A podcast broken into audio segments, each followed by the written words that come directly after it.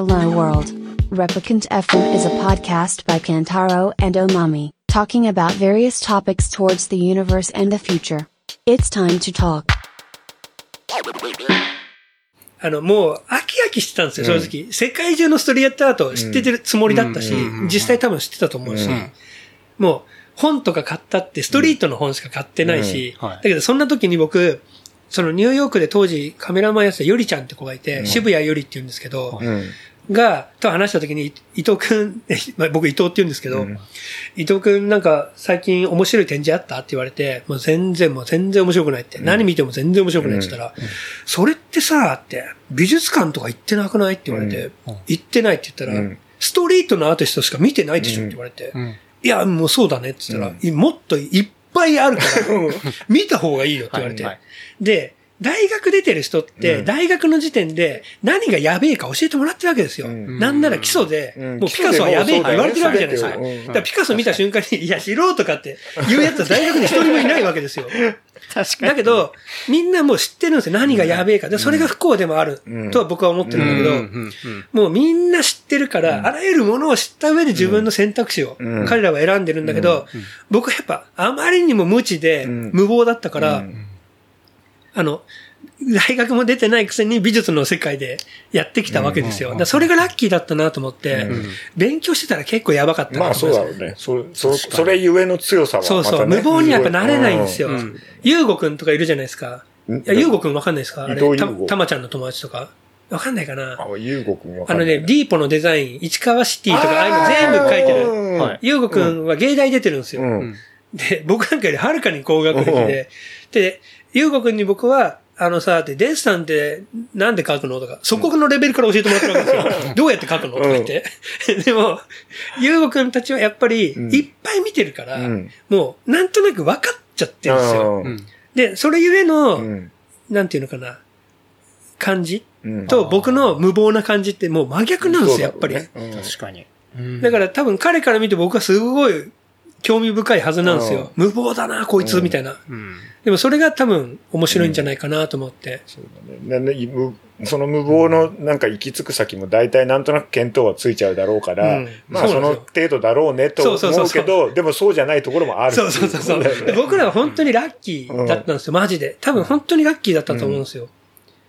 うん、ついてたとしか言いようがないですよ。あらゆる場面で、あの、すげえついてたなと思うですね。うん。不幸なことは山ほどあるけど。いやもういやもう今まで聞いてた中でも十分あるよね。そうですね。てんこ盛りのやばいこと、やばいことの中に、やっぱ、振り返れば、あラッキーだったなってことがやっぱちょいちょいあって。確かにな、なんか、うん、やばいを教えられちゃうと、その中で考えたりみたいなことも、うん。そう、価値観って多分ね、自分で考えなきゃ本来いけないのに、うん。やっぱそのテキストにあるように、あの、この、この時代でこのすごい作者がいました。うん。この時代でこの人がいて、この人がファインアートって概念を作りましたみたいなのがバーって見ちゃうと、もう、その上でしか考えられないんですよね。どうしても。だから、いいと思うんですよ。もちろん勉強は必要だし、アートヒストリーとかも学んでないと、んそのファインアートを語れないとか、うんうん。きっとあると思うんですけど、僕らみたいに無謀な人間がいて、ん。それをなんか補強するためにギャラリストとか、はい。その、なんていうのかな、ライターとか、はい。そういう人たちがいるのかなはい。って僕は思ってて、もちろん僕らが表現することにコンセプトはあるけど、そのアートヒストリーに沿ったコンセプトって、ま村上さんが言うようなものは僕らにやっぱりなくて、うん。うん。作りたいっていう欲求のもとに作ってるだけだから、うんうん。そこはやっぱだいぶ違ってくるとは思うんですけど、うん。うん。僕らはやっぱり僕らがかっこいいって思ったものをやってるっていう自負がすごい強いんですよ。うんうんそうそう。これはね、またね、笑ってしまうんですけどね、はい。うちの三上がね、言うんですよ。いろいろそういう、何？何？まあ、そういったアートみたいな、新しめのアートみたいなものを見て、でもさ、芸大とか出てもっと上手い人いっぱいいるよね。いや、まあそうだけど。いやいやいやその通りですそうだけど、でもそれ、それとはまた別だからいいじゃんつ。まあ、そりゃそうだけどさ。やっぱね、僕そこでポイントは、芸大の人に上手い人ってのは山ほどいるんですよ。要するに大学を出た美術を勉強してきて、はいデッサン予備校で習って、試験が半端じゃないもんなもん。そもそも、いあの、そうやって勉強して出てきてるから、ある一定水準には全員が達してるんですよ。で、僕それに気づいた時にうん。恐ろしいことだなと思って、無謀で大学も出てないやつが、ん。はい、自分アーティストですとか言って、いきなりアート界に殴り込みをかけた瞬間に、芸大から毎年1000人とかの単位で卒業生が出てくるじゃないですか。もう、エリート集団が、うんもう傭兵軍団がエリート。排出され続そう、けてるわけだどんどん出てくる人たちと僕は戦争しなきゃいけないんですよ。うんはい竹槍で。うんはい。でもあっち、あっちはもうフル装備なわけですよ、もう最初から。だから、どう、どう、さ、さてどうするのみたいそれはもうな。松本零士の漫画の一コマで、俺に、俺にはこの銃しかない。だからこの銃が世界で一番いい銃なんだっていう。そう、でも本当にそうなんですよ。要するにクリエイティブって、その、あらゆるものが揃ってる環境よりも、ない環境の方が生まれると僕は思ってて、はい。自分の持ってる少ない武器とか環境がん、きっと、その一番大事なアンサーになってて、うん。もう卒業するって段階で、まあ多分本当は違うんだろうけど、均一な装備を仮に持っていたとしたら、やっぱり均一な道なんですよね。うん。だけど、もう僕らが例えば、その、なんだろうな、勉強で習ってきたものをベースにした表現をするよりも、自分が生きてきた過程、うん。例えばスケボーであったり、まあもしかしたら軟式テニスかもしれないけど、そういうあらゆる、あらゆる自分のバックグラウンドが自分たちの表現になってるはずなんですよ。でもそれだけが多分ね、オリジナルなんですよ。で、それを例えば本とかネットで、インスタグラムで見て、あ、こういうのいいじゃん、こういうのやろうよって思ってたら、多分、なんかね、コラージュみたいになってくるんですよ、表現とかが。それよりもやっぱり自分がどこから来て、何を学んできて、今どの段階にいるんだとか、持ってるものでやっぱ表現、表現しないと、やっぱりオリジナルになるのは難しいんじゃないかなと思うんですよね。うん。なるほど。確かに。そう。だから、うまいってやつは、芸大には死ぬほどいて、いっぱい出てくるんですよ。だけどね、やばいやつってのはん、そんなに多くないんですよ。これ結構キーワードだと思ってて、うまいとやばいって全然違うんですよ。う。まくないけどやばいやつっているんですよね。特に僕スケボーで一番思うのは、ん。例えばめちゃめちゃスケボーうまいやつがいて、いやだだから、堀米くんぐらいうまかったらちょっと別だけど、同じ例えばスケートパークとか、まあランプの上に、うまいやつとやばいやつがいて、うん。やばいやつはスケボー始めて2ヶ月なんだけど、あの、無茶ばっかするみたいな。うんはい。はいそういう友達がやっぱ僕にもいて、うん。うん。そいつはね、前後のトラックが違ったりするんですよ。気にしてないんですよ、そこは。あのグッズじゃないんですよ。いい。そう。もうあるやつ貸してっつって、いきなり一番自分の持ってるやばいやつをやるとか。でも、そそれって、やばいやつの方が僕はかっこいいと思ってるんですよ。ううんまいやつがさらっとメイクするよりも、5回マジで骨折してませんかっていうスラムをした後に、メイクした後引きずりながら帰ってくやつの方が僕はやばいと思って。んだって、心に残んなかったらん、ダメじゃないですか。うんやっぱ表現、それがもし表現だとしたら。だからやっぱ爪痕を起こして、あ残してなんぼなんで、やっぱり、うまいよりもやばいになんなきゃいけないと僕は思ってるんですよ。確かに。うん。だから、なるべくうまくはならないようにしようかなと努力はしてるっすね。うん。はい。うんうんいや、うまいよりやばいってのは、アートとかそれで感じることはやっぱり一番そこが僕はメインかもしれないですね。ねえ、その、なねその、まあ、線引きは難しいけどさ、どっからとかってさ、うんその職人さんみたいなね、はい本当にそういううまさみたいのもあって。でうまいの先もやばくなるんですよ。うん、そう最終的にはね。例えば、この、空山さんとか、はい。この、この空山、はい。このエロおじいさんとかみたいな、この人と話すといつも言うんだけど、うん。その、この人に言わせると、要するにわざと下手に書くような感じの、うん。あの、アートムーブメントって今すごくあるんですよ。うん。わざと子供みたいに、うん。アウトサイダーみたいにやるとか、うん。もうちゃんちゃらおかしいらしいんですよ。うん。下手くそだから、絵描けねえからそういうことに逃げてんだろ、そいつらはって言うんですよ。この、スーパーおじいちゃんは。で、本当のやばさってのは、うまいとかそういうののもっと先にあるんだよって。だからそこまでやってくんないと俺ら困るんだよって。言うんですよ。だから僕なんか LINE やってる時にうん、なんかすっごい気持ち悪い写真いっぱい送ってくるんですよ。でその写真の中になんかすごい細かい、うん。なんかね、なんか、なんか、たい焼きの中にん、なんか腎臓とか、掘ってるやつがあって、気持ち悪いと思って、これやばいっすねとか言ったら、やばい、やばくやってもらわなきゃこっちは困るんだよ。尖ってんな厳しいって。めちゃくちゃやばいな。でもね、そ、それもあるんですよ、そのラインも。まあだねうんだから、うまいがダメって言ってんじゃなくて、うんうまいんだったら誰よりもうまくないとダメなんですよね。そう、素人が見て、ええお上手ですねってうん言われるようなのがもう一番悲惨ですよねうん。ええはいあの、歌、お上手ですねって言われてる、うんあの、バスへのスナックのシンガーみたいなもんですよ。この野郎また今俺に言ってんなと思って。言ってない言ってない。感じがやっぱ、ウィリーうまいですね、じゃなくて、ウィリーやばいっすね。ウィリーやばいですね。ウィリーやばいですね。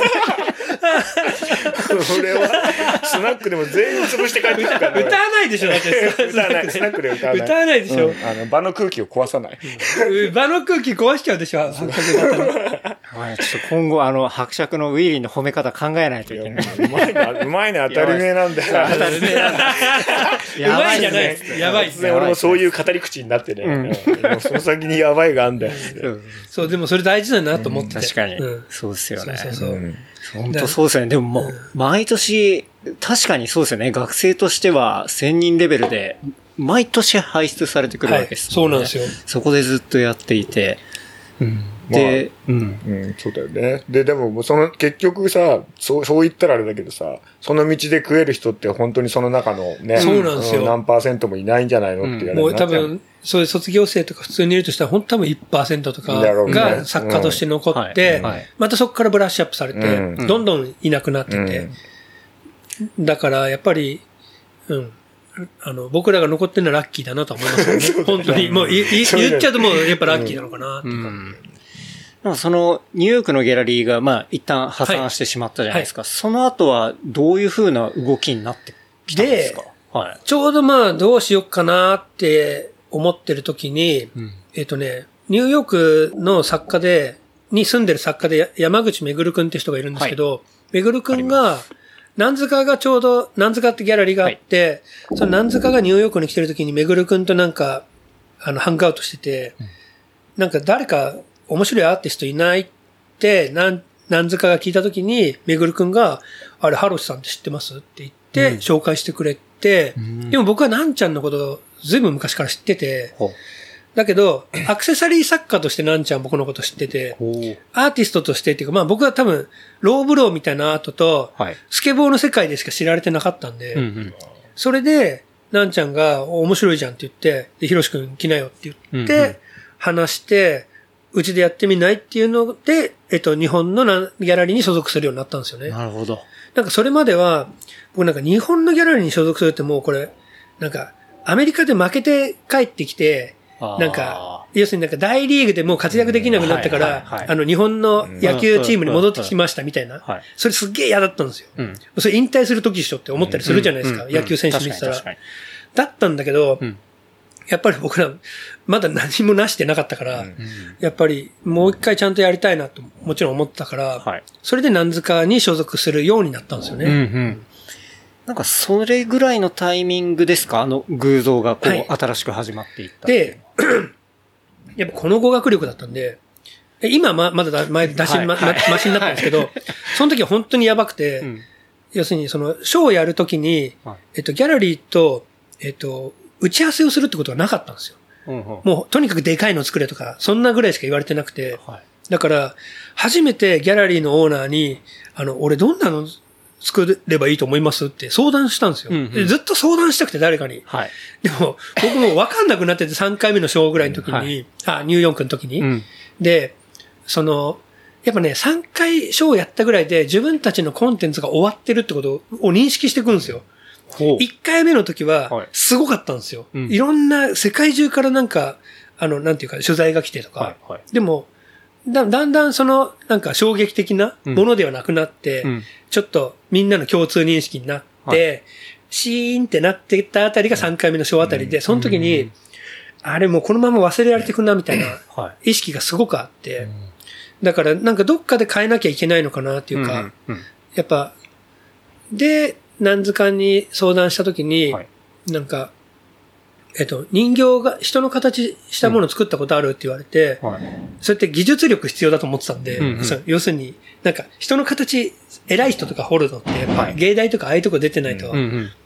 て思ってたんで、うんそもそもスケボーの素材に合ってないと思ってたから、はいやってなかったんですよデ。ィティールも割と細かいしそうそうそう。はい。したら、その、なんちゃんが、なんか、人、人どうみたいな。はい言われて、まあ、ざ細かく言うと、その時なんか、インラインスケーターどうって言われた時に、こいつ何も分かってねえと思ったんですよスケーターだからって、俺ら、インラインじゃねえからみたいな。そう、それは違うそう。そう、履物と乗り物間違えてるよと思って。でも、その時にすごい思ったんですよ。なんか、あれ、こんぐらい分かってない人関わったことねえなと思って。で、なんちゃんは、スケボー全然関わってないけど、うんうんめちゃくちゃ美術畑なんですよ。あ。はい。だからアートヒストリーを大学で学んできたし、うんもう今まで僕が最も必要としてきた人間なんですよ。うん。だけど、ストリートのことは正直全然分かってなくて、うんはいでもそれが僕の中では超新しくて。あ、これいいかもしんないと思って、うんうん。あの、こ、こっからゼロから始めたいと思って、はいそれでなんちゃんと話して、うんあの、まあ僕ソフビ、その時はもう結構好きになってたんで、うんはいこんな感じどうかなって言って作っていったのが最初の偶像っていうシリーズだったんですよね。なるほど。じゃあ、初めて、その相談できて、はいその、なんだ、リアクションというか、まあ、アドバイスだったり、うんまあ、そういうのをもとに、こう、作っていった。うん。そうなんですよ。だから今まで、やっぱ、そのギャラリーの人って、コレクターがいて、うんそのどういうものがみんなが喜んでくれるかとかはい分かってるじゃないですか。はいうんうんあ、ちょっとすみません。はい。はいはい。はいあ流れるやつですよね。あ、ちょっと直そうと思ってます。はい。すいません、すいません。すいません。いや、そうなんですよ。なんかおかしいんですよ。だからもうちょっと相談しようと思ってたんですけど、あの、水筒呼んで。すいません。ですか？えっと、何の話だっけ？あその、ギャラリーの方との。はいはい。えっと、なんちゃんで？でえっ、と、そのギャラリーの人は、大体、こう、顧客で欲しいものああ、を、そう。はい。だから、あの、どんなものをお客さんが欲しいのかってあんま考えたことなかったんですよね。うんうん自分の作りたいものをどんどん作ってたから。はい。はい、で、基本のベースって模刻って言って、うんあるものを彫ってたんですよ。はい足であったり手だったり、まあなんか、なんだろうな、まあ基本はですけど、スカルだったりとか、うん車だったりとか、なんですけど、あの、初めて自分の形を作ろうと思って、その時に。で、それがその偶像っていうシリーズを始めたきっかけだったんですよね。うんうん。そうっすよね。人型で。そうか。今までは確かに、だそれで言ったらダンクだったりはいだとか。はい。そうなんですよ。あるものを彫っていくっていうか。ゼロから形を作ったってことですね。ただそういうのって、ん要するに大学でいうところの練習なんですよね。うんあるものを完全に模刻するっていうのは、うん。れ その、学生がやる練習みたいな。で、その練習のプロセスを、あの、ギャラリー費賞でやってたんですよ、ずーっと。うんうん。だから、それをずーっとやり続けてたから、それなりの技術がもうその時点ではあって、うんうん。こんなの作ろうかなって思ったら、大体はもう形にできるようになってたし、絵も描けるようになってたし、うん。だから、なんかオリジナルなものを作ろうって思った時に、うん。あの、最初はやっぱり作れるのかなって思ったんですけど、やってみたらすっげえ簡単なんですよ。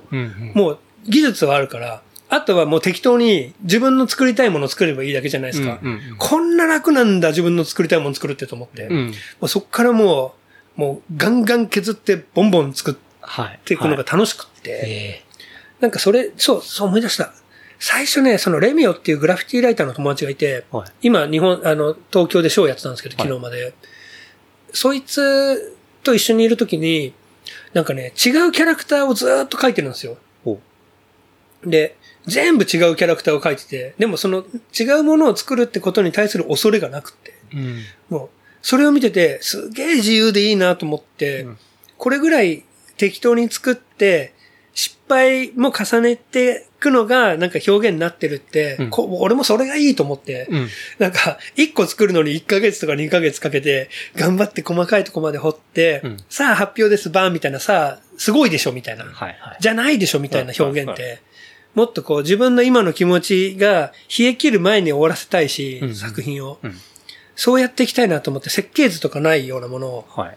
作りたくて、やっぱそういうのは始めていったらすごいそれが良かったって感じですかねなるほどで。すね。なんか初めてその、まあ、相談しながらやって、最初のこう、試作はいはい。的な、はい。本当に超第一号みたいな、はい。もうこう、その、なん塚さんに見せながら、はい。こう、やった感じなんですかね？最初のリアクションとかどうだったんそう、最初見せるのやっぱすごい怖くて、うん。誰にも見せらんなくて、はい。奥さんにも見せらんなくて、ビビって。でもうやっぱ、でも最初に奥さんに見せなきゃいけないから、はい。で、まあ、これどう思いますか？って言って、うん。うん。まあ当時やっぱ僕ら相当悩んでたんで、はい。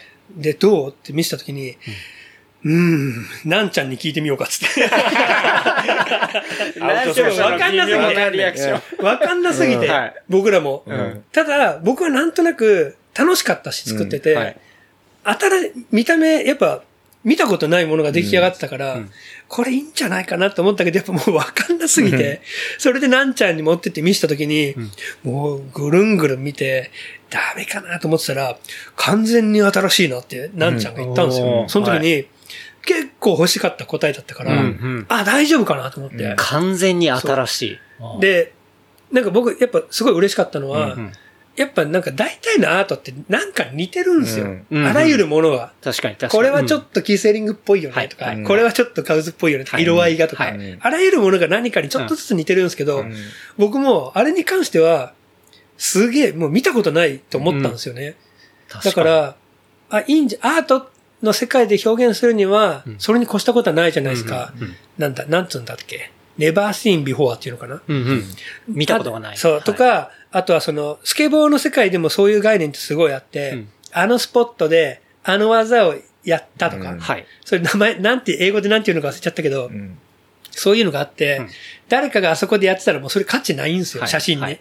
うん。誰もやってないから価値があって、うん。で、そういう概念ってすごい僕らにはあったから、あそこであのトリックをやったやつがいないみたいなのと一緒で、うん誰もやってない形を想像するってすごい大事だなと思ってて、うんうん。だから、そう、それができた時はすごい嬉しかったんですよね、僕らは。そっか。そのリアクションは一番嬉しいっすね。うんあとはひたすら、今まではじゃあ結構制作期間にかなり長い期間かかっていたけど、割とそれより比べるとまあ短く出せていはい。ボリュームができるようになっていったっていうか、うん。うん 確か、最初のその偶像のショーを2017年ぐらいにやって、はい。何塚に所属する前から、その、D フェイスっていうアーティストがやってる、ロンドンのギャラリーでショーをやるって決まってたんですよ。うんうん。それが何塚のショーの3ヶ月後とかだったかな。はい。で、1個も作品なかったんですよ、3ヶ月前で。で、何塚にも全身全霊を込めてやってたんで、はいで、やべえ、もう一個も作品ないからどうしようって思った時に、そのさ、今、そこに来た近藤さんっていう原型師の人の、はい。こうなんか5ミリみたいなとこ、なんとなく見てたら、首のないタイガーマスクがあったんですよ、ソフビが。はい彼ソフビの原型師なんで。うんうん。で、あれ？と思って、これもう体できてんじゃんと思って、はい頭だけ作ればよくねと思って。来てんじゃん。そしたら、これ、頭だけ作れば、はい。これ、3ヶ月で個展開けるぞと思って、うんうん壊れてるソフビをそこから死ぬ気で集めて。頭だけバーって作って並べたら、それがすごい人気出て。うんあ、そういう経緯だったんですね。はいなんなら偶像より人気出て、うん。頭しか作ってないのにとか思ったんですけど、アートってあんま手手数の問題じゃないんで。で、それも見たことない切り口だったから、確かに。すごい話題になって、うんだから、あれもすごいラッキーだったんですけど、そうそう、そうやってなんか、あの、アップデートされてったって感じですかね。あれはね、いいよ。うん。いや僕もね、すごい気に入ってたんです俺よ。自分の気に入ってるやつで欲しいなと思うもん。うん。そう待ってるよ。あげる、あげる前提の。体だけ、体持ってきたんだけど。それでもね、そういう人いるんですよ。頭ないんだよなそうそうそうこれの頭作ってよ、ね。バカ野郎って。まあまあ大変だからね、これ。そりゃそうっすよね。やっぱでも持ってくる人いるんですね。まあ、そうですね、うんこう。こういうのあるんだけど、こういうレアなボディ持ってるんですけど、みたいな。うん。いや、でもそれわかるな。いや、僕もちっちゃい頃、ソフビア一番遊んでたのウルトラマンのやつで、はいで、この間実家に帰ったらやっぱ、80年代のちゃんと裏の刻印があるはいメイドインジャパンのやつとか、死ぬほど出てきて、わこれ懐かしいと思って、思わず引き上げましたもんね。うんはい。結構大事なのが、その、メイドインジャパンっていうところで、僕の中ではすごいポイントなんですけど、ナイキとか、例えばまあ、あらゆるスケボーのグッズって、はい。メイドイン USA が一番ベースにあって、はい。もちろんチャイナとかなんですけど、今は。やっぱ USA が一番強いしかっこいいんですよ。はい。僕らの世界では。だけど、あの、やっぱ表現の世界で、僕、僕日本人だし、日本から来てるから、メイドインジャパンが一番かっこいいんですよ。うん、うん。多分、それが一、あの、説得力の一つだと思ってて、うんうんだからマーベルの、例えばキャラクターで物を作るよりも、ウルトラマンとか、タイガーマスクとか、僕らがずっと慣れ親しんだものうんから表現する権利が僕らにはあると思ってて、はい。だから、なおさらやっぱりその説得力の強さっていうか、うんそういうものが必要とされてると思うんですよね、うんうん作品って。はい。だからやっぱ、ソフビで作るのは今すごい好きなんですよね、今でも。うんうんやっぱじゃあ、その、えっ、と、一部になるものっていうのは、まあ、極力メイドインジャパンのものだったりみたいな。そうですね。はい。極力メイドインジャパンだと思います。うんうんうん古いやつ。ですよね。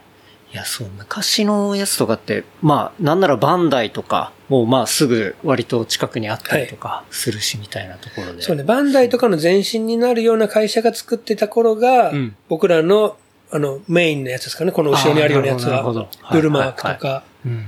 それがもう探していくと、もう壊れたやつとかが結構、いや、まあ探せば結構あるんですよね。壊れてたりとか、まあちょっとしたエラーとか、はいもうすでにがっつり名前が書いてあるとか人の。名前はあるだろうね。そうですね名名前はねめちゃめちゃある名前はある。ありそう。だから、たけしってでかく書いてあったら、その隣にヒロシとかハロシって書くんですよ。はいそれが、あの、コラボっぽくて面白いんですよ、すごい。知らんやつとコラボみたいな感じで。同じ、元だからソフビのやつはいつもサイン書くときは、お母さんが書いてくれた手でいつも書くんですよね。うんハロシって、うんひらがなで。はい。あれはそういうところなんですね。あれはなんか、銭湯にみんなおもちゃ持ってきて、みんなで遊ぶから誰のか分かんなくなるらしいんですよ、ミックスしちゃって。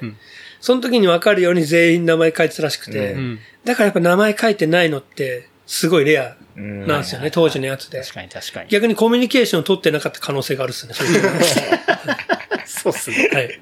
うん表に出てなかったかもしれないですね。うんそういうソフビの系。なんかソフビで行くと、あれですよね。あの、グレートムタ。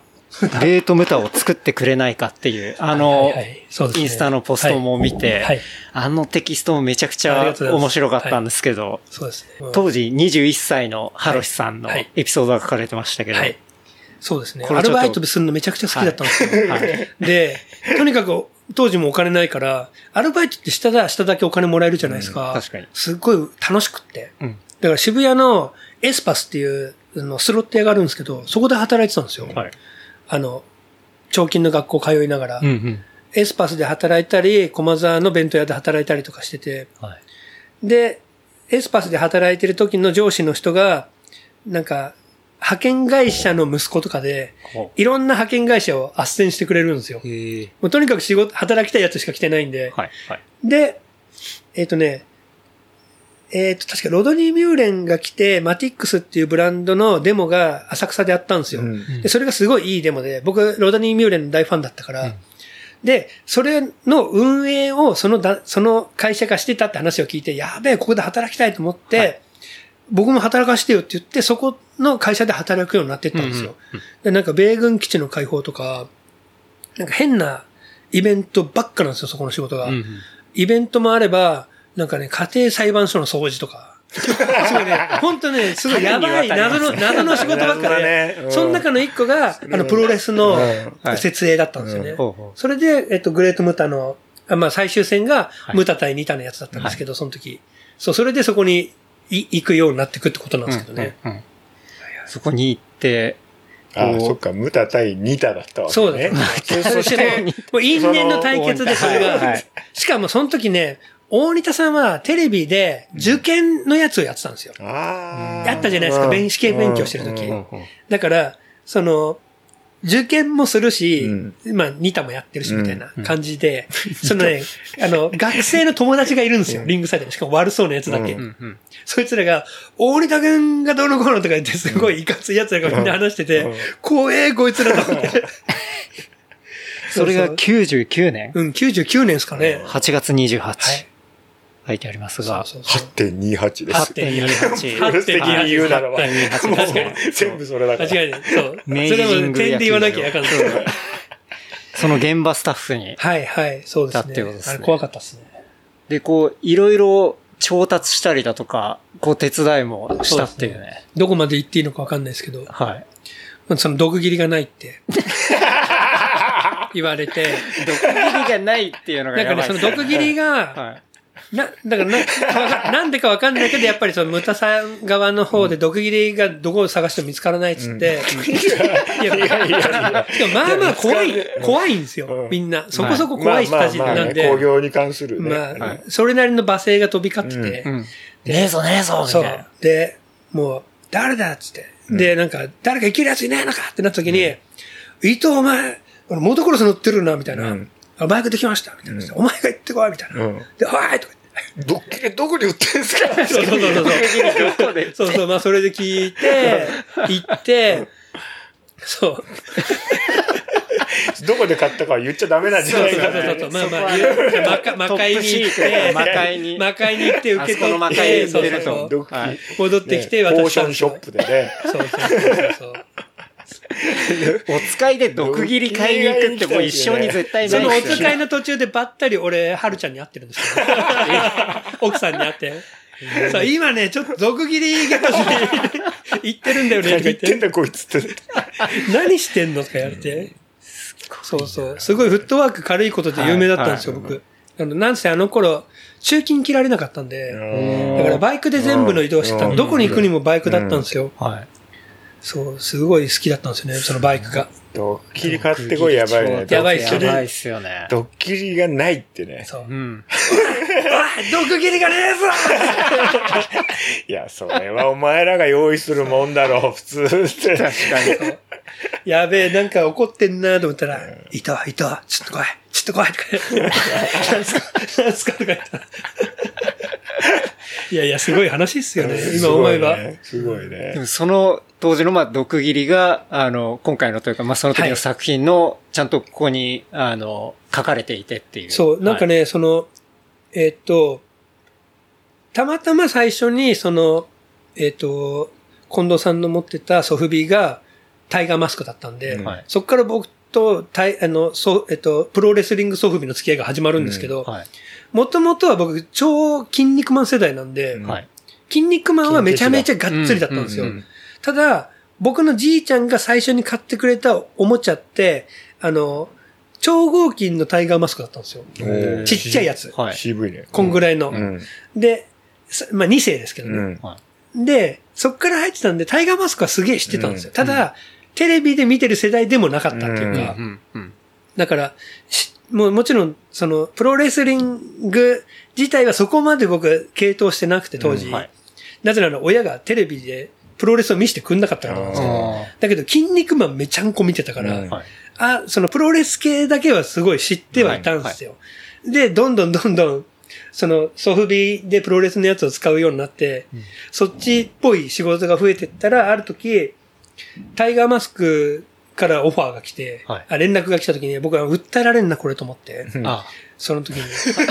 ついに、あついに来たから。まずそれを、はい確かになるほど。その前に、つぶらやから連絡来た時もあったんですけど、その時も、わあ、これ訴えられるんだなと思って、毎回ビビってたんですけど、はい。はい。でも毎回一緒になんかやろうよって言ってくれるんで、で、それで最初に、えっと、タイガーマスクを作ったんですよね。ああの、えっと、アニメ版じゃない方の、はいじあ、違うな。アニメ版のやつを作ったのか？ん違う。プロレス版のやつを作ったんですよ。はい。アニメ版とは別で版権が。うんうん。そのね、プロレス団体が持ってるのと、アニメの方が持ってるって別なんですよ。だからそれしつこいぐらい言われたんですけど、うんはい。で、それを作って、やったら、あの、すごい僕のことを気に入ってくれて、はいその人たちが、うんうんプロレスの話があるたびに振ってくれるんですよ。うんだからなんか、そういう仕事ばっか来るようになって、プロレスの。もう楽しい限りなんですけど、うん。プロレス仕事が増えていて。はい。うん。えそうそう、じゃあ、それさ、この間さ、武藤さんに会った時にさ、はいはいはい。その話したの？いや、したんですけど、うん。武藤さんたちもめちゃんこ忙しいんですよ。あでね5時に夢中の間なんですよ。で、行って、まあ、もうダダダダってみんな、こううんミッツマンブグローブとかと一緒に出てくるわけですよ。うんで、う ん座って、うんそこにダーって言って、こんにちはとか言って、うんあの、こ、こんなのこの間やらせてもらいました。ありがとうございました。つって、うん実はこうなんですよ。えー、そうなんだ、すごいね、パシャリ。じゃあね、ぐらいなんで。まあ、そうまあ、そんなもんなんですよ。もう、面白おかしく話してる時間なんかマジでないんですよ。ないやいや、でも、え、そうなんだとか言ってましたけど、うんなんだっけな、あの時の、なんだっけな、なんかが、すげえ、口に入れちゃいけねえの入ってて、口の中が荒れてやばかったんだよ、みたいな。うん。俺、それ俺のと思って、ちょっとドキドキしたんですけど、あれ口やばかったんだよ、とか言って。そのわかる。その有名人と会ってエピソード、それは、それはあれですよ。その、よく原さんと話に出てくる、あのはい地元のあの方が、あの、昔、芝浦にあるはいクラブに行った時に、うんあの、加藤茶さんが結構常連,、へー。常連で来てて。で、ビップルームとかにいつもいるんで、で、まあ友達が友達みたいな感じで、で通された時に、はい。実は、あの、そいつらは、彼ら、彼彼彼なんだけど、はい。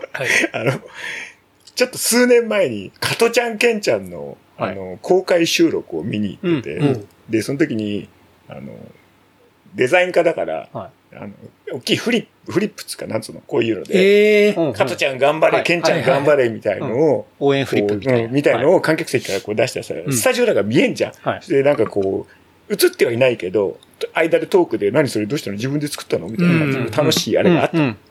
で、それをその VAP 席に通された時に、うん。すっげえ嬉しくては、い。言ったら、はこうグラスを傾けながら、はい。あ、そうなんだ。いや、でもね、そんなもんですよ。そんなもんですよ。ぼーんなロールスロイスで来てたから。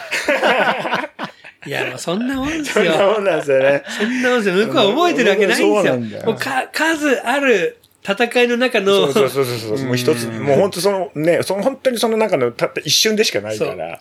こっちにとっては特別な瞬間だけど、向こうにとっても あまたあるトラブルの一個だから。え、毒切りない時ってよくあったけど、いつだっけ？絶対思うじゃないですか なくなんでもないんですよねましてやさ。加トちゃんケンちゃんの収録なんてさ、そのだってテレビの収録なんて、うん。ずーっとやってるわけだから。まあまあまあ確かにそうっすねそんなの、そりゃ覚えてないよ。それは加トちゃんよっ悪くないぽど衝撃的じゃない限りはやっぱりないっすようん覚えてないね。よね。確かにまあでも調達した側はね、まあ相当、そうですね相当衝撃が。ただ正直別に特別な経験したなんて全然思ってなくて、ただ最近それがあって、はっと思い出した。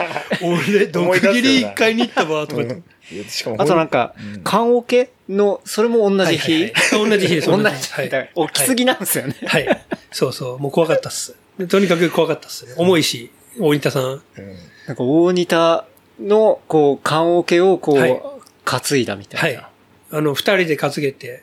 なんか、ほ 本来は、その棺桶は、なんかね、なんだっけ、有刺鉄線電流爆破、えっ、と、なん、なんか、地雷爆破デスマッチみたいな、なんかあるんですよ。は缶最後に缶桶デスマッチがついてて。はいでその缶桶を両方のリングサイドに置いて、最後にぶっ殺して、その缶桶に詰めたやつが勝ちなんですよ。はい。だから、空の缶桶をまずリングサイドに運ぶんだけど、うん大仁田さんが、えっ、と、ムタさんが、え、違う、ニタさんが、はい、ニタさん。えっ、と、缶桶に入りたかったんですよ、最初から。最初。最初から缶桶に入って、リングサイドに置いて、あの、グレートニターって言われて出てこないぞって言ったらそこからはぁはぁはぁはぁって出てきたがって演いう。サプライズだよその場で思いついて、いきなり僕らのとこ来て、おい、お前らって言って、今からこれ入るから、あの、誰も入ってないように軽く運べよって言われて、ええーとか言って、絶対無理だろうと思って。だって100キロ近い、肉体が100るわけですからねロぐらいあると思うんですよ。で、はいそれなりに缶置きもでかいし、で、それを、まあ、二人で、あの、運んだんですけど、やっぱこう、ガタンガタンガタンってヨタヨタしてると、もう中からバッカンバッカン殴って、てめえこの野郎とか言って、すごい怒ってるんですよ。棺桶の中で怒ってると。怒ってるんで確実に。はい超殺してやるべきだったよな。怖えと思って。でも手前で捨ててったらマジで命ないと思って。それぐらい恐ろしい人なんで、気合で運んでもドーン落としてダーッと走って帰ってきて。マジやべえと思って。で、無事そこから登場した。そう、そっから登場して。それは盛り上がったの？その登場の仕方は。でもね、あの、あまりにも僕らが重そうに運んでたんで、うんリングサイドの人たちが、おいおい、あれなんか入ってんじゃねえかって言ってるんですよ。だってバレてる。片方はスイスイ行くのに、うんちょんぐがーとか言ってるんで、そう言ってたんだけども、もうこっちは知らんぷりしょうがない知らんぷりで、もう大汗かきながら。だけどもう終わった後なんか締められるかなってちょっと思ってたんですけど、終わった後もまたなんかすごいトラブルになってて、うん。大森田さん超テンション上がっちゃってて、負けたし、うん。うん。で、もう寄ってくるファンのこと殴ったりしてて、うん。結構殴っ、ちゃんと殴ってて、パッて見てたら、うん。もうわーってくるファンとかマジもう、僕、結構本気で殴ってるんですよ。で、もう、うわーとかなって、で、殴られた人たちも怒って、もう、群衆で、うわーって、大仁田みたいな。で、ぐわーして起きて、大仁田さんがはけた、その出口のところに、人が押し寄せたんですよ。大仁田出せこらとか言って、怖い人たちがうん。でも、プロレスファンもすごいですから、まあまあ。うんで、やっべえって、とんでもないことになったぞと思って。で、そうやってこれ収集すんだろうと思ってたら、うん。おい、伊藤、もう帰っていいぞ、つって、その歴戦の、うん。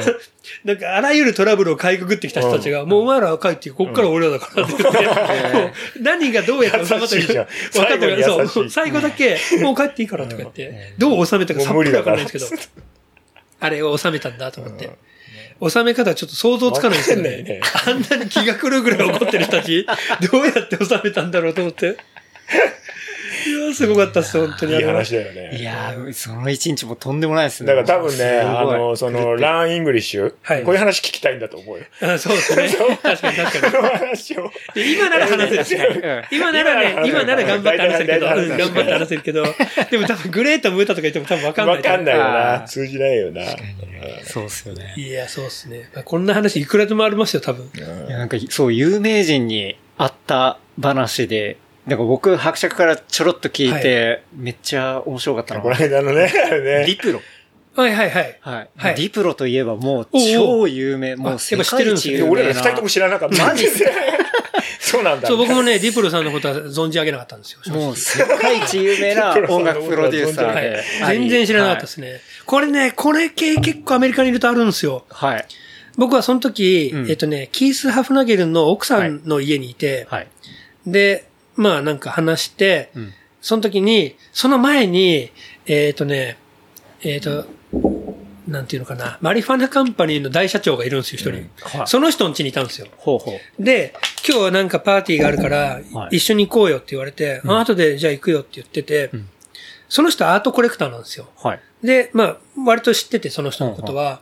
で、その人の家出て、キースの奥さんのとこ行って、うんそっから、あの、そのディプロさん家？はい。あの、そのディプロってやつの家だから、うんここに来てって言われて、すごい山の変なところなんですけど、はいだから、俺、次行くとこあるんだって奥さんに言ったら、え、どこ行くの？って送ってってあげるよって言われて、うんえっと、ここって言って、えこんな山の中に家あんの？みたいな。はい。はい。で、え、マイアミ？マイアミじゃないんい。ですよ、マリブビーチ。あマリブビーチ。マリブビーチそうあ。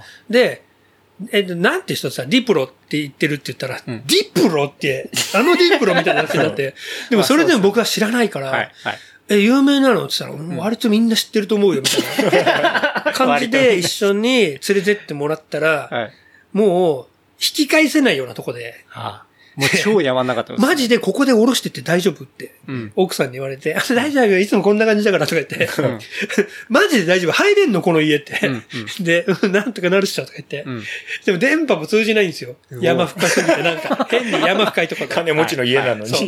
で、なんとか、うまいこと、その友友達に連絡ついたらみんな海に行ってて、今いないと。んだから、とりあえず中入っててよって言うんだけど、勝手にその豪邸に入ってなきゃいけないらしくて、うん。まあとにかくその校庭入って、なんかすんません、みたいなこと言って、なんか、友達の友達なんだけど、みたいな。もうだって、他人じゃないですか、それって。しかも俺はディプロさんのこと知らない、知らないしい。きなりディプロの何のリスペクトもない。そう。だから、な友達の友達なんだけど、つったら、そうい、そこの人も割と緩くて、あじゃあまあなんかその辺でくつろいでてよ、みたいな。セキュリティ激山じゃないですか。そう。でもね、そこにたどり着けないんですよ、多分。ああ。もともとなんかその家って、ザ・ロックの家だったらしくて、えーザ・ロックってまたこれプロレスラーなんですけど、はい。はい。ザ・ロックからプロ、ディプロが勝ったらしくて、うん。うんでそっから1時間ぐらい帰ってこなくて、もうそのプールのある豪邸でずっと寝てましたね。巨大な犬と一緒に寝てました。帰ってこれるな、つって。ディプロマチ。ディプロマチ。で、その後みんな帰ってきて、僕の知り合いも何人かいたから、はいおーなんて言ってたんですけど、はいマジでどの人がディプロだかわかんないから。全員にワッツアップするんだけど、毎回ディプロさんぐらいの気持ちでワッツアップしてる。もう、誰がディプロでも間違いがないように。そうそうそう。もう毎毎回、もう、はいあ、どうも、つって、はいありがとう、みたいな。ん 謎の。正解がわかんないってそうやばいうっすねそそう。すげえ大変だったんですよ、その日。最終的に正解は分かったんですか？うん、最終的にやっぱ、でディプロさんも自分のことディプロって言わないんですよ。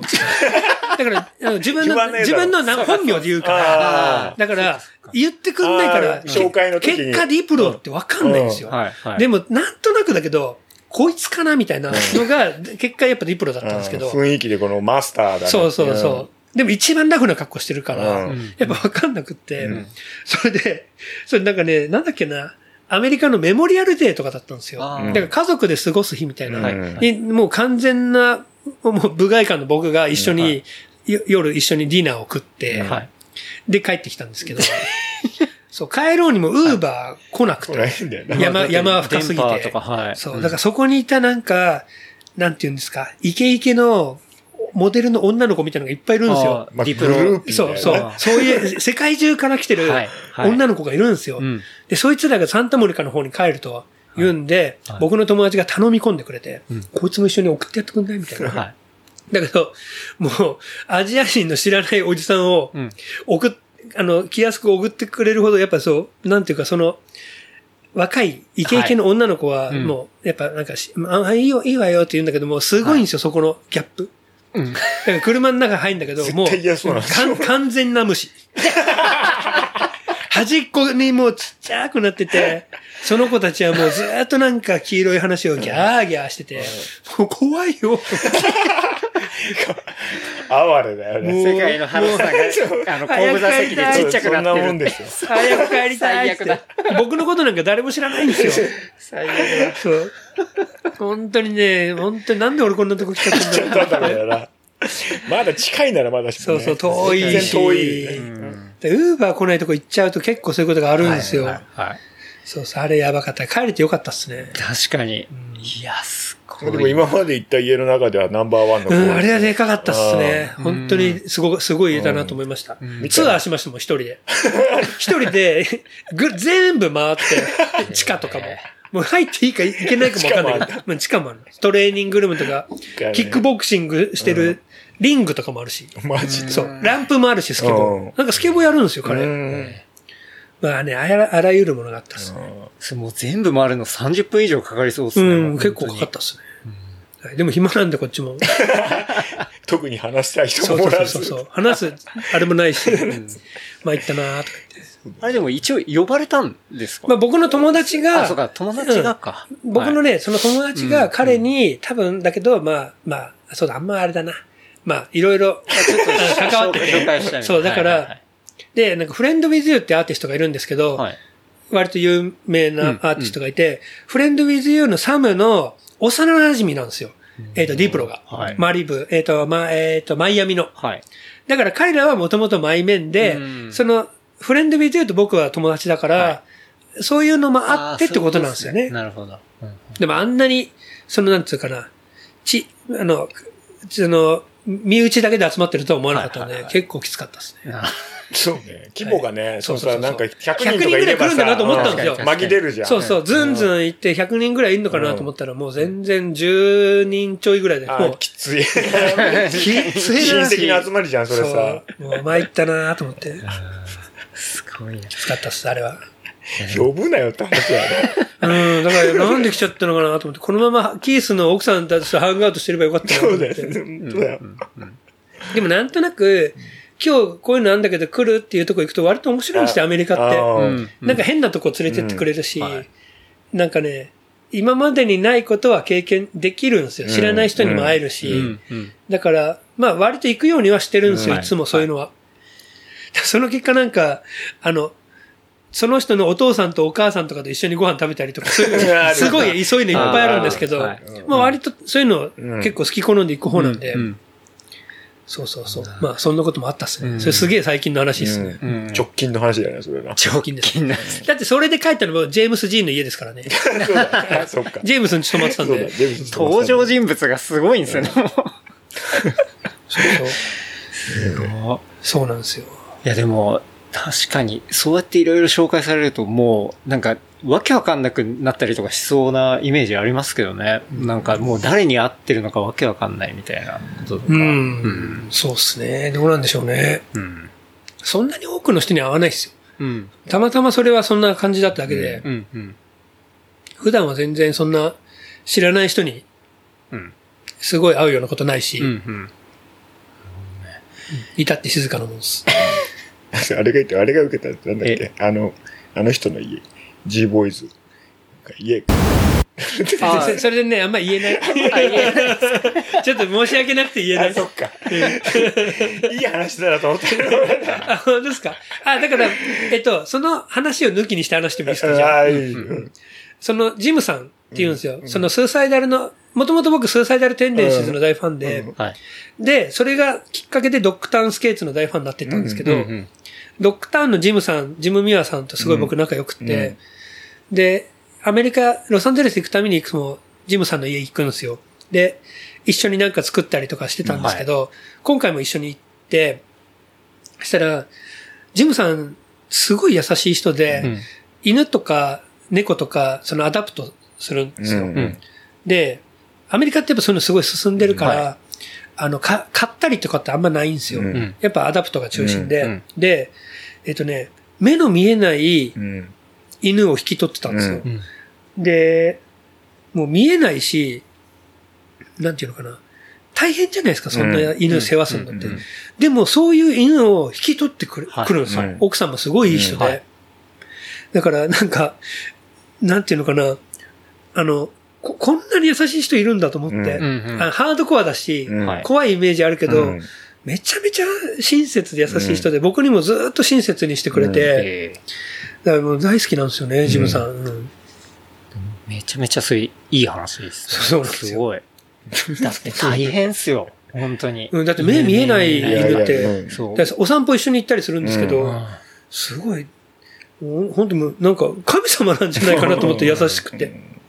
こう2匹飼っててもういなくなっちゃった1匹が、やっぱ終盤、大体犬ってこう白内障だったりして、うんはいはそうそう、うん視力が下がってきて、結構そうなると本当大変なんですよ。やっぱ、うんなんかトイレの位置とかわかんなくなっちゃうし。あれね、確かね、聴力もダメなんですよ。うん。耳も目もダメなんですうんよ。犬を引き取ってたんですよ。ええそう。それはす、うん、なかなかっすね。そう、ジムさんとはね、もともとインスタグラムで知り合って、うんうんアメリカ来んなら俺んち来いよって言われてて、大体そういうのって嘘なんインですよ。スタで知り合ったんだ。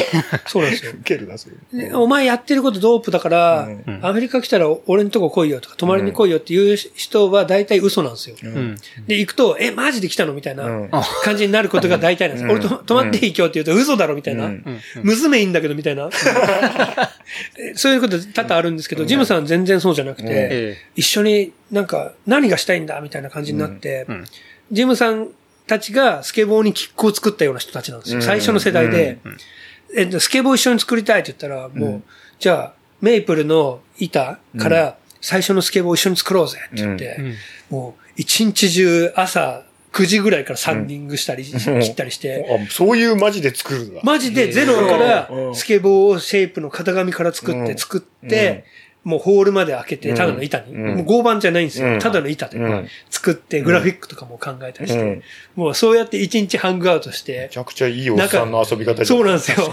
仲良くなってうん、それですっごい仲良くなったんですよ。へーそれから結構、ジムさんも日本来ると、僕がなんかいろんなとこ案内したりとかしたりして、うん。そうそう。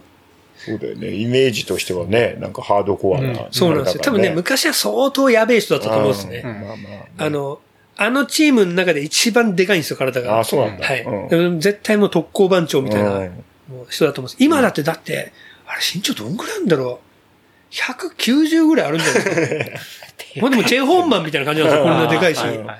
だけどめちゃくちゃ優しいです。だからその小型、目目の見えない小型犬持ってマジで、もう本当お弁当箱ぐらいなんですよ。写真撮ったらちょっとわけわかんないサイズ感になるみたいな。すっげえちっちゃいんですよ。でも本当に優しい。うんええいやいいな、いろんな人に。そうですね。あえてだからね、ね知ってる名前の人がいっぱいいるんだよ。すごい。そうそうそう本当に。いや、面白いな。うん本当いろんな人に会ってきたんですけど、うん。でも、なんか、なるべく、サインを求めないようにしようというふうに決めてたんですよ。ほうほうほもう、うわーすげーって、ジム、レッドドッグミュアーだーとか思って、もう昔だったら、ササインくださいって言うんだけど、うん向こうはこっちを認めてくれてるから、うんやっぱそういう関係じゃないって思ってて、だからやっぱ、サインはもう最後の最後にしようと思って。とりあえず対等に、もちろんリスペクトはあるけど、うん。あの、対等に付き合わなきゃいけないんだってすごい意識しててずっと。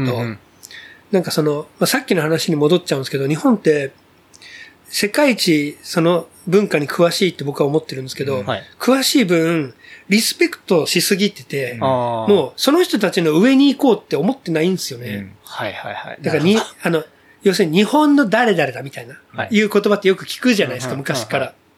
だけどそれってやっぱり向こうありきで、うんでも本当は、そのアメリカのハロシだとかって言われるようにならなきゃいけないと思うんですよね。なるほど本当は。はい。だけどリスペクトしすぎて、うん理解しすぎてて、もう向こうの上に行くっていう概念が最初からないんですよね。その世代って。立場決め、もう固定で。もう負けてるって決まってるみたいな。うん。だから、そういうのやっぱひっくり返していったのは、堀米くんとかみたいな世代っていうか、はいうんうんリスペクトあるけど、俺の方がやばいっしょって思ってる。うんうん。で、僕らもやっぱりそうだと思ってて、うん。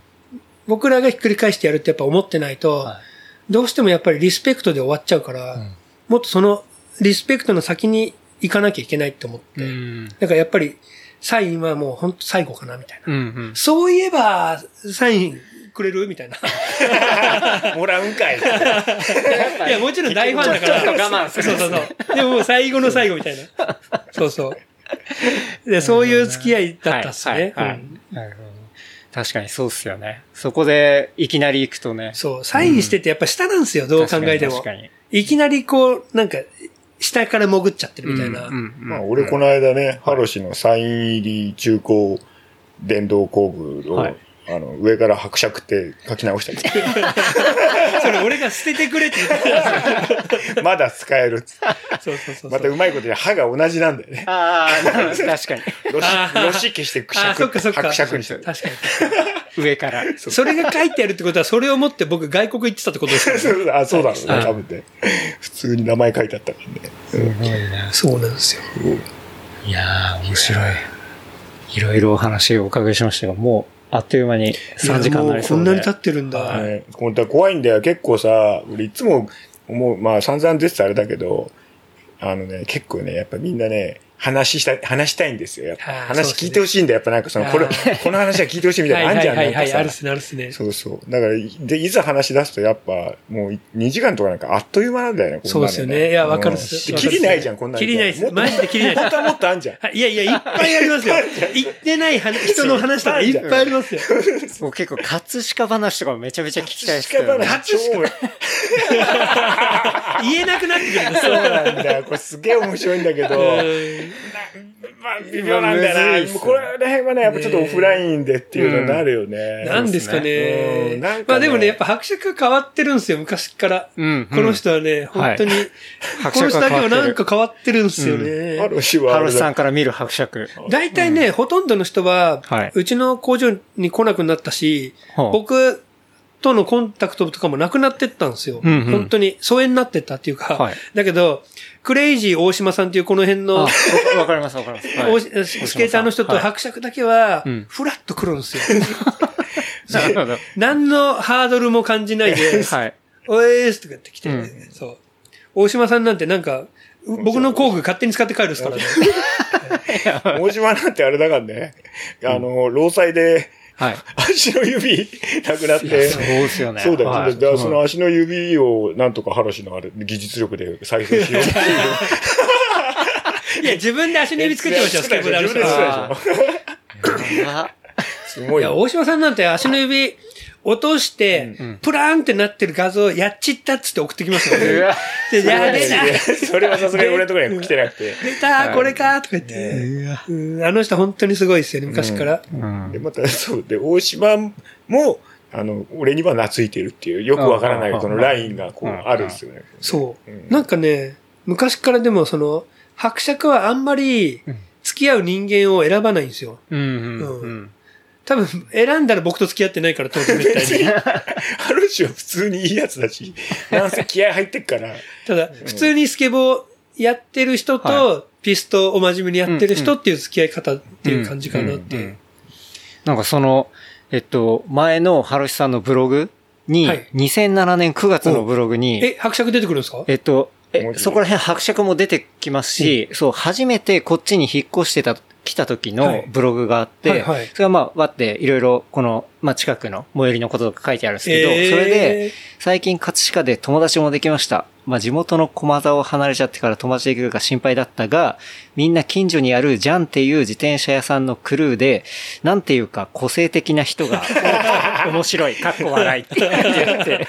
その文章がまず恥ずかしい。で、ここのお店はプロスケーターの T19 の早川さんがやっていて、うんみたいなことが書かれ。ていて。当時はまだそうそう T19 だったんですね。そうです、そうですそうです。で、その後のところとかで、やっぱ伯爵も出てきて、うんなんか伯爵は、なんだっけな、えっと、下町の Fantastic Plastic Machine とか 表現されて、なんでなんだろうって思いながら。春し基本ね、あの、はいすっごいもう本当に褒めて、めちゃくちゃ褒めてくれっから。はい。ううんん。あの、でもあれ、一番いいのは、あの、伯爵は、もう、ビスト界のトニー・アルバじゃないですか、みたいなのも良かったんだけど、でもそれは間違いなく思ってましたよ、当時でで。あとすげえ良かったのが、うん伯爵にははっきり言って、うん何にもないですけど、でもリスペクトがあるじゃないですか、みたいな。うん それが一番手に入らないものなんですよポジションとか何もないけど、確かに。それ言うんかいと思ってね。ね、ね伯爵がこれ言ったから僕も、じゃあ言ってもいいかなと思う話があるんですけどはいはい、初めて伯爵に会った時、伯爵はね、僕がスケボーでなんか作ってんのを知ってたんですよ。はい。だから、伯爵がね、お前さって、えっとまあ、ひ僕のことヒロシって呼ぶからうん。はい、昔から知ってる人はヒロシアとか。ヒロシさ、つって、お前のやってることはすげえよって。はい。すげえけど、俺の方がお前のあの10倍稼いでいるって。多分ね、これ最初の一言。最初に話した言葉がこれ。やばあの、お前のやってることは本当にすげえよって。実際その時稼げてないかそう。もう、らね。あーもう、それはもう多分ね、はいはいはい月収5万とか。本当にそういうあれだからで、、その時の伯爵は、あれですか、あの、通販。パソコンのあうんそうそうはいはいはいで実際その時はすげえ稼いでたんですよはい確かに確かに。うん。そうだから、そ最初にそれやって、強烈だなと思って。ファーストコンタクト、それやばいっすね。もう気がついてみたらもう、それがもう、これですよ。もう ああの、よく100倍とか。国の力のね、あんじゃん、人口とかの伸びるグラフみたいな感じでもうギブインですよ。でもね、その伯爵の、まあ当時来るって言ったらいいのか、まあ、あの、はい。あの、えっと、あの方。はい、あの方。うんあの方。ねはいうん。もう、その時そんな感じでうちに来てん、あれ、伊藤芸能が T シャツないのつって。買ってあげるよ。つ って。えーとか言って、いや、いいっすよとか言っても、ちゃんとお金を落としてくれるじゃないですか、すごく意識的に。だからみんな、あの、僕らが本当に貧乏なんて分かってるから、その、サポートしてくれるんですよ、はい結構。ありがたかったっすね。あんま着ないのにね。そう、あんま着ないのに買ってくれるんですよ。その部屋に置いてあったりするそうそうそう。でもお金は落としてくれるんですよ。そうそうそう。ジャンはね、面白かったんですよ。ね、やっぱ店があるとね、うん。うん。みんな溜まって、うん。なんかね、歌歌ってたし。あの、中川とか、そう。そうそう伯爵も歌ってたけど、うん。あとね、やっぱ、二人ともね、長渕剛がすごい好きだったんですよ。はい。で、春志実は長渕結構好きだから。そう、すごい好きだったんですよ、うん。僕。それこの間言ったよ。あの、実は、あの、俺の昔の動画に、あの、三上んちでみんなで飲んだ時の、あみんなで、ああ、今度こそ幸せになれますよ。あの、中野監督に向かって歌ってる時に、なんかあいつがひどい目にあった時に、あ、あの、駒沢公園で、ねあの、マウントを取られてボコボコになった時ですね。はいはい。なんかいろいろあった時だね。あったあった。すごかった、あれそ。うそう。あれは一緒にハロシも歌ってます。うん、やばい。そう、伯爵はね、本当古いのから、新しいのは知らないですけど、新しいのは知らない古いのまでね、すごいよく知ってて。うん。ねそうそう。ちなみに長渕剛を僕にレコメンドしたのは般若なんですよ。あ、そうなんだ。そうなんですよ。はい。隣の中学で、そう。般若くんが当時、あの、あれ、こういうの、あれ、いいよ、このアルバムって教えてくれて、僕が、あの、あの、三軒茶屋に、はい。三軒茶屋の CD ショップで、うん。あの、しょっちゅう、あの、長渕剛を買って、ー。勉強してたんですよ、当時。般若レコメンドなんですか般若に感じてたなんかシンパシーはそこか。そうですよ。やっ長渕だったか。そうなんです。よあの人はね、すごい長渕剛昔から好きで、デビューしてすぐぐらいに長渕さんの、あの、コンピレーションアルバムとか一緒に出てたりして、うんあそうなんだそうなんですよ。すごいっすよね。それは知らなかった。全然。もううちの地元の英雄ですかあら、まあまあ、そりゃそうだろうね。うん。うん。つながりますよちなみにあれなんですよ、この先週か、先週、中川さんとも久々に収録。うん。あ本当？はい。えー、中川もやってるんですか？これ、やばもう2回ぐらい出てくれて、で、2えーそうなんだ。回目出てくれたのは、もう本当うちの土間で喋りながら、こう、ギター弾いてはい、ギター弾いはいて、ライブみたいな感じで、えー今回は、その中川さんの娘さんも、あの、うん遊び来てくれて、えーやばで娘がすごいんだよそうウクレレ。ねウクレレでえ、あれ、ちょっと、ああれの話かもしれないけど、あれ離婚したんですか？あれの話ですね。はい。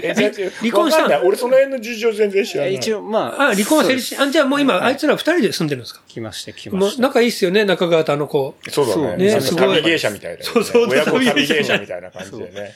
いや、あいつやばい。昔からやばいんですよ、中川。うん本当に。8月11に、えっ、と、ナビダバシーホールで、えっ、と、ライブやるって言って、はいはいはいで、その、まあ、あの、告知も兼ねて、で、じゃあやりましょうって話でうん、で、あの、娘さんも一緒に出るし、みたいなうん感じで。そうそうそう。中川もね、長渕好きなんですよ。そうだ。っていうか、あれ？っていうか、っていうか、ヒロシと中川も同い年だとして。うん、同い年っすね。うん同い年多いね。結構そあいつこもねね、。超バカなんですよ。あの、結婚式の前に、うんなんか少し体作って痩せようと思って、うんスケボーを始めて骨折して、お、あの、結婚式の日骨折してたんですよ、あいつ。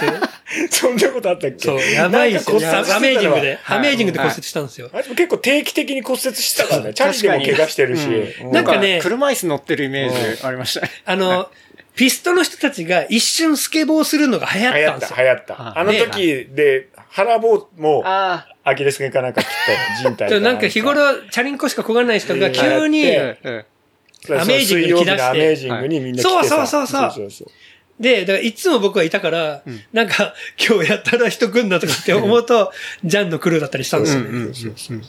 うんそれでみんなた大してできもしない。まあまあ、だってほら、今日一みたいのもいるからさ。そうですね。確かにまあ確かに。スーパーな人が一人いたかでら、で、調子こいてやると、うまあもう一撃ですよ。やっちゃうと。もう、いきなり骨折するっていうね。あと、林くんもいたから、そうだね。うんうん、そうです。そうそう林プロがいたからね。大ちゃんもたまには来てたし、そうですねうんそうそう懐かしいですね。懐かしいですね。じゃあ、なくなっちゃったから。うん。そうですね。うん。いやー、でもちょっともう、いっぱいお話聞けていい、んすか？もう、もいうやこんなもんでいいんすか？もう。最高ですよ。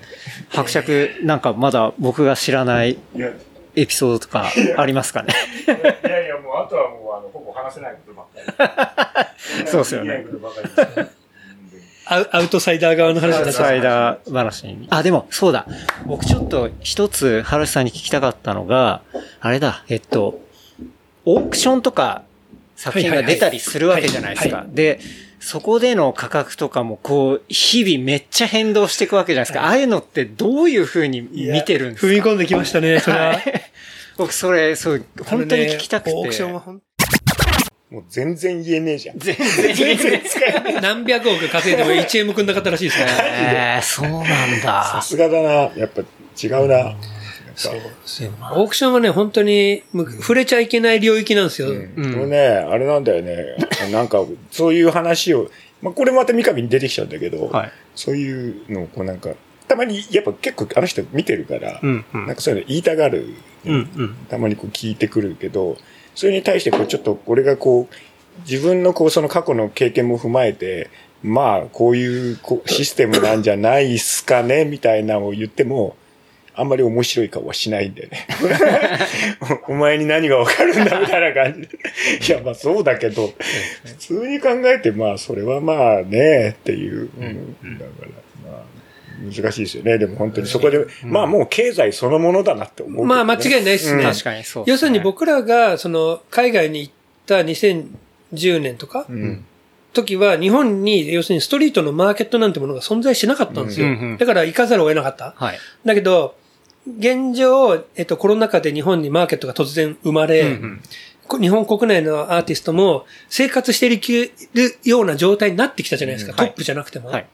だから、今が僕がもし日本に住んでたら、海外に行くっていう選択肢がなかったかもしれないですよね。はだって日本で食っていけるんだから、はいはい僕らもう、あまりにも日本で食っていけないから海外に行かざるを得なかったけど、うん今はもう本当に不思議なぐらい日本にマーケットが存在してるから、はい。まあいいこと言ってよ。不思不思議なぐらい。ぐらい聞き取りましたけど。不思議な。じゃあ使えないかも。ここからだ、ここから使えばね、不思議なぐらいからいきなり。不思議なうんそうおおなんかでも、やっぱり、なんだろうな、いいことだとは思うんですけどね。まあだってお金、だって買ってくれるんだから。完全にないとさ、うんまた全然無理なわけじゃんそうなんですよ。それってさ2010年の時に戻ったらもうだって、うん10万円して、古典やって10万円したら、たっけえお前10万円かやつ。僕だって、怒られたんですから、たっけえっつって。な俺らうるさくないですから、下の世代に。ニコニコですからね。というか、ヒロシがそもそも下の世代と接してるのをあんまり俺たちは見たことがない、この葛飾縦ラインで生きてると。確かに、うん葛飾の下いないっすね。いないんだよね。いないっすね。うんなんかもう誰かの息子とかそういうノリになってきちゃうから。うん本当そうですね。なんかアーティストの下とか、なんか、そういう関係はあったりはするあ、いますよ、もちろん。うん例えば、小畑くんとか、あはい小畑くんだって僕より3、4個下だし、もっと、ヒロットンとか？スカルプチャーというか、あの、100個限定のやつとか持ってますね、大橋さん。そうなんですねはい。彼も芸大うん。だし、そう、下の年の人はやっぱいっぱいいるけど、うんうんこの辺ではいないですかね。いないいないこの辺ね。うん、いない。先輩しかいないです。うん地獄の縦ラインがだからずっと生き続ける。そうですね。ただその後輩に車で俺は拉致られるっていう。後輩に。下飯行きましょう。飯行きましょう、カイ君。誰、誰ですか？聖子。どこがいいですか、ねマックがいいですか？とか。まあ、聖子もねここ話させたら面白い話いっぱいあるんですけどね。るねうん言えないことが多すぎますね、あれも。うんそうなんだよね。すぐそこでさ、はいあの、お店やってる、あの、同い年の、うんうん。もうそいつは本当にもともとずっと葛飾の、まあカラーギャング世代だね。そそうそうの悪いやつなんだけど、で結構いい年こいてからちゃんと格闘技やり始めて、うんうん。で、ちゃんと強くなって、うんまあ、団体としてはさ、ああいうライジンみたいのではないけど、うんでもそのミドル級のチャンピオンとかになってるうんでそいつがすげえ面白いのよ。えなんつうのかな。まあ、この辺のやつみんなノリ似てるけど、ななんつうの、これちょっとこう、かもり、かもりがうまいっつうか、うん。先輩のことも程よく転がす感じのうんそうっすね。あるっすね。あるっすね。そうそうそう。ですね。それな。あいつも僕がこの町に引っ越してきた土地にお店オープンしたんであ、すよ。そうだよね。はい。うん。そうそうそう。で、ピスト乗ってたから、はい。ジャンにも普通に、たまに来てて、で、なんせバイク好きだからさ、昔から仲良くて。そうそうそう。あいつがキックボクシングやってて、僕はあまりにも腰が悪かったから、うん。腰にいいからキックボクシング始めようよって言われて、そそのかされてずっと僕もキックボクシングやってたんですよ。えーそうなんですね。全然嘘だったんですけど。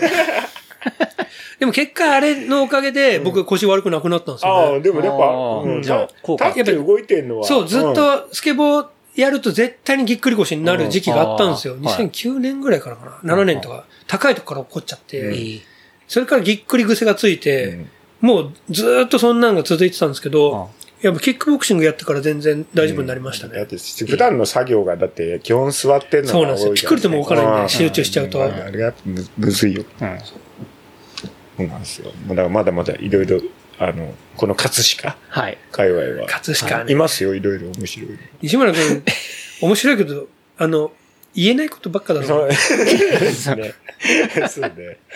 やっぱそこはオフラインで、ま あまあね、そうですね。一個も使えないから。なんか収録何時間もなったけど、ね、結局一個も使えないってなるからね。そうですね。まあ、なんせアートは本当、うんうん、難しいっすよね。うん純粋にものを作ってたりとか表現するのがすごい一番いいとは思うんですけど、うんうんやっぱりどうしても、ある程度のとこまで行くと、はい。それがお金になってきちゃうから、うんうんやっぱその純粋性がどんどん変えてきちゃうっていうので悩んでる人っていうのはすごく多いと思います。うん、うん。そうですよね。